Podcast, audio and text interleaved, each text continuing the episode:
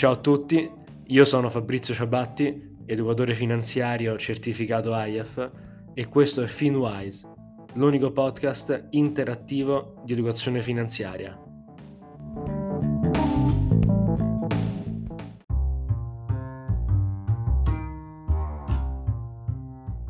Ciao a tutti, oggi parliamo di uno degli argomenti che mi ha da sempre affascinato, quello dei cicli economici. Per farlo sintetizzeremo i concetti che Ray Dalio, uno dei più grandi investitori di sempre, ha messo a disposizione di tutti nei suoi libri e video. Comunque, se vi interessa maggiormente approfondire questo tema, vi consiglio di vedere su YouTube il video di Ray Dalio Come funziona la macchina dell'economia,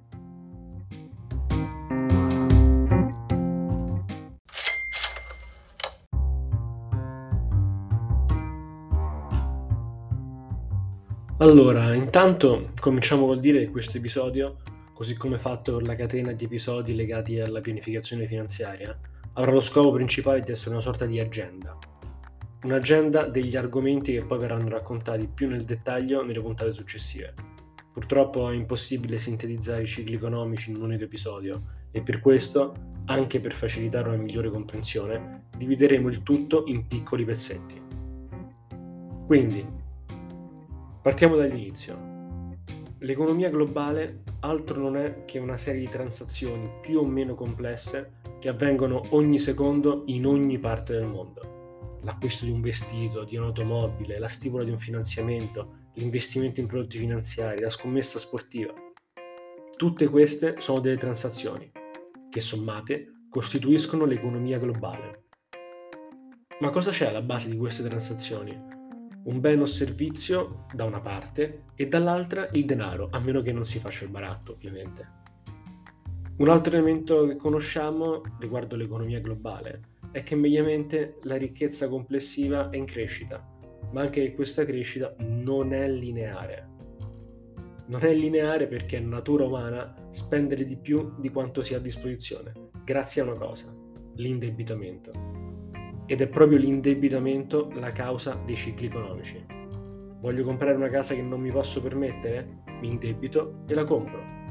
Lo Stato è in deficit perché tramite le tasse non riesce a pagare tutte le sue spese? Indovinate un po'?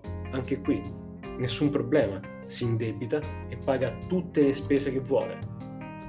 Un'azienda vuole espandersi a livello geografico ma non ha la liquidità per farlo? Nessun problema anche qui, si indebita e si espande.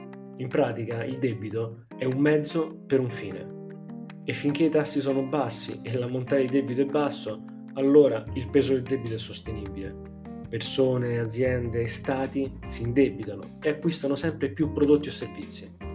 I prezzi cominciano a aumentare perché la produttività, molto più stabile e lineare rispetto alla quantità di denaro presente in circolazione, non riesce a aumentare tanto quanto necessario per soddisfare la crescente domanda.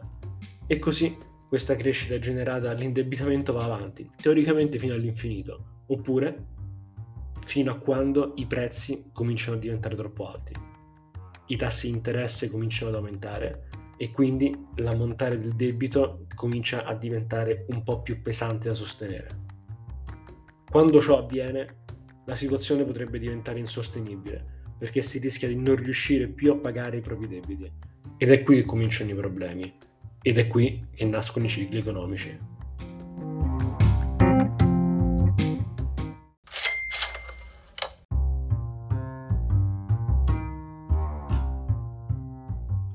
Ma perché parliamo di debito? Beh, perché il debitore, grazie al credito ricevuto, può impiegare quel denaro all'interno dell'economia. Non dimentichiamo infatti che una spesa di 10 euro fatta con il contante ha lo stesso impatto sull'economia di una spesa di 10 euro effettuata tramite credito. L'importante è la spesa, non la fonte, almeno all'inizio e quando le cose vanno bene. D'altronde, se le cose non vanno per il verso giusto e la banca teme che il debitore possa non ripagare il finanziamento, secondo voi glielo concederà comunque? Beh, ne dubito fortemente. Quindi, grazie al credito e quindi al debito, avvengono i cicli economici che vi racconterò ora in poche parole, ma che poi affronteremo più nel dettaglio. Partiamo dalla crescita. La crescita inizia con i tassi di interesse bassi e un livello di debito abbastanza sostenibile. Questo porta a un peso del debito limitato e quindi i vari attori nell'economia tendono a indebitarsi, ma semplicemente perché possono permetterselo.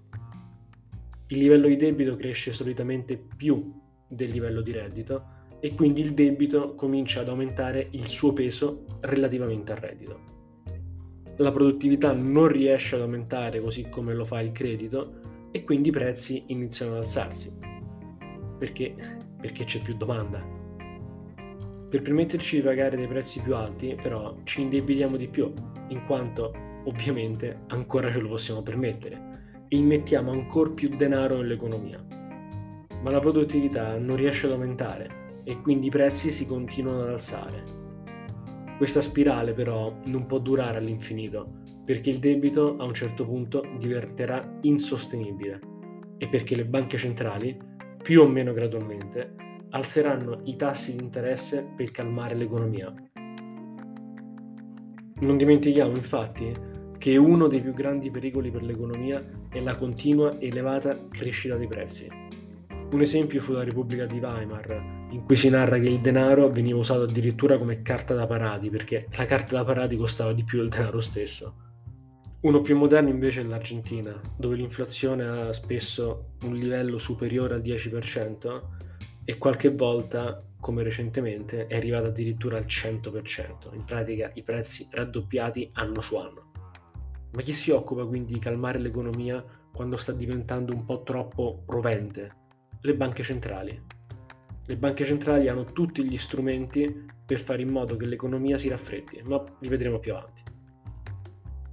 A questo punto comunque siamo arrivati a una fase di stallo, dove è difficile prendere a credito anche in virtù di tassi di interesse elevati aumentati dalle banche centrali e i prezzi alti.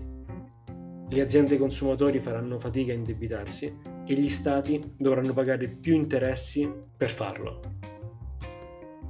I consumi si iniziano quindi a ridurre gradualmente, i prezzi dei beni e degli asset cominciano a ridursi perché ovviamente c'è meno domanda e più offerta e i debiti cominciano a non essere ripagati. Questo porta generalmente a una riduzione del PIL e quando questa fase inizia a diventare duratura si parla di recessione, cioè almeno due trimestri consecutivi di decrescita del PIL. Se la recessione poi si prolunga, allora si parla di depressione, ma le banche centrali inizieranno a ridurre i tassi di interesse e a stampare denaro. I governi si indebiteranno e avvieranno programmi di spesa e piano piano dopo essersi stabilizzata al ribasso, l'economia ripartirà, iniziando una nuova fase di crescita. La fine di un ciclo può essere più o meno violenta, a seconda ovviamente delle condizioni di mercato e di eventuali shock che possono accadere, come ad esempio il fallimento di grandi istituzioni finanziarie come accadde nel 2008, debiti che vengono stracciati o rinegoziati, aziende che falliscono e aumento vertiginoso della disoccupazione, la cosa buona comunque è che governi e banche centrali hanno tutti gli strumenti necessari per gestire queste situazioni, nel bene e nel male. L'importante è che siamo consapevoli del fatto che se ci sono i cicli economici è solo per via della natura umana e della nostra forte tendenza all'indebitamento. Questi cicli economici possono durare tipicamente nell'intorno di 10 anni. Basti pensare al 2000 e poi al 2008, poi la crisi del 2011 e il Covid-19 che ha creato uno shock non finanziario. E ora le banche centrali stanno alzando i tassi, con una crescita economica in stallo e prezzi aumentati in modo considerevole rispetto agli ultimi anni. Ma questi sono cicli di breve, che vanno a instaurarsi sui cicli di lungo termine, molto più complessi da leggere e che possono durare anche diverse decine di anni.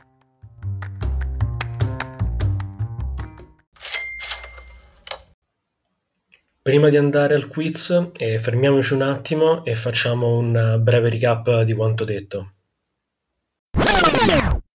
Nel lungo periodo, i cicli economici di lungo e di breve si muoveranno facendo tornare tutto in linea con la produttività, che tende a crescere in modo più lineare. Le principali fasi dei cicli economici di breve termine sono la crescita, la stabilizzazione e recessione, e si ripetono continuamente componendo quindi i cicli di lungo termine. La durata dei cicli di breve termine può essere intorno ai 10 anni, mentre quelli di lungo possono durare anche decenni.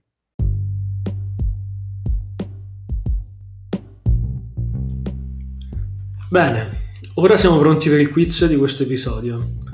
Ti ricordo che dopo ogni domanda avrai a disposizione 10 secondi per pensare alla risposta esatta e che al termine di questo tempo ti sarà fornita la soluzione corretta.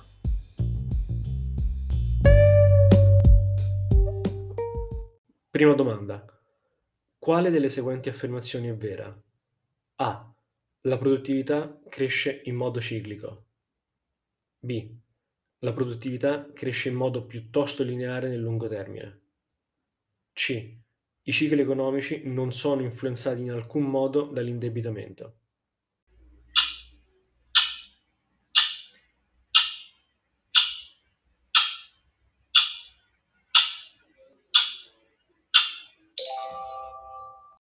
La risposta corretta è la B. La produttività, a differenza dei cicli economici, cresce in modo abbastanza lineare e prevedibile e tenderà a guidare i trend di lungo termine. Seconda domanda. Cosa accade tipicamente a valle di un incremento del peso del debito, dell'aumento dei prezzi e dei tassi di interesse? A. Un rallentamento che può portare a una recessione. B. Una fase espansiva. C. L'inizio della fase di crescita.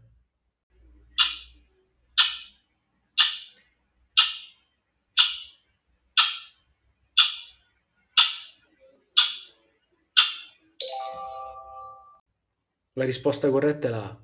Queste condizioni sono tipiche di un ciclo economico all'apice che sta per entrare in una fase di rallentamento.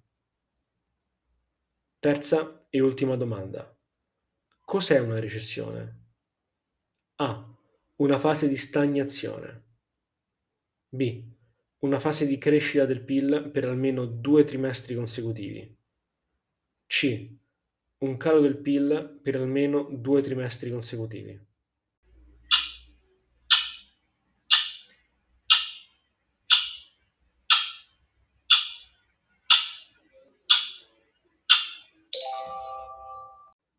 La risposta corretta è la C. Convenzionalmente si parla di recessione quando per due trimestri consecutivi il PIL registra una riduzione. Bene, spero tu abbia risposto correttamente a tutte le domande, ma se non ci fossi riuscito puoi sempre riascoltare l'episodio quando vuoi e riprovare. Per oggi è tutto, grazie per l'ascolto e ricorda di seguirmi su Spotify, LinkedIn e sul sito www.smettoquandoposso.it. Ciao e alla prossima puntata.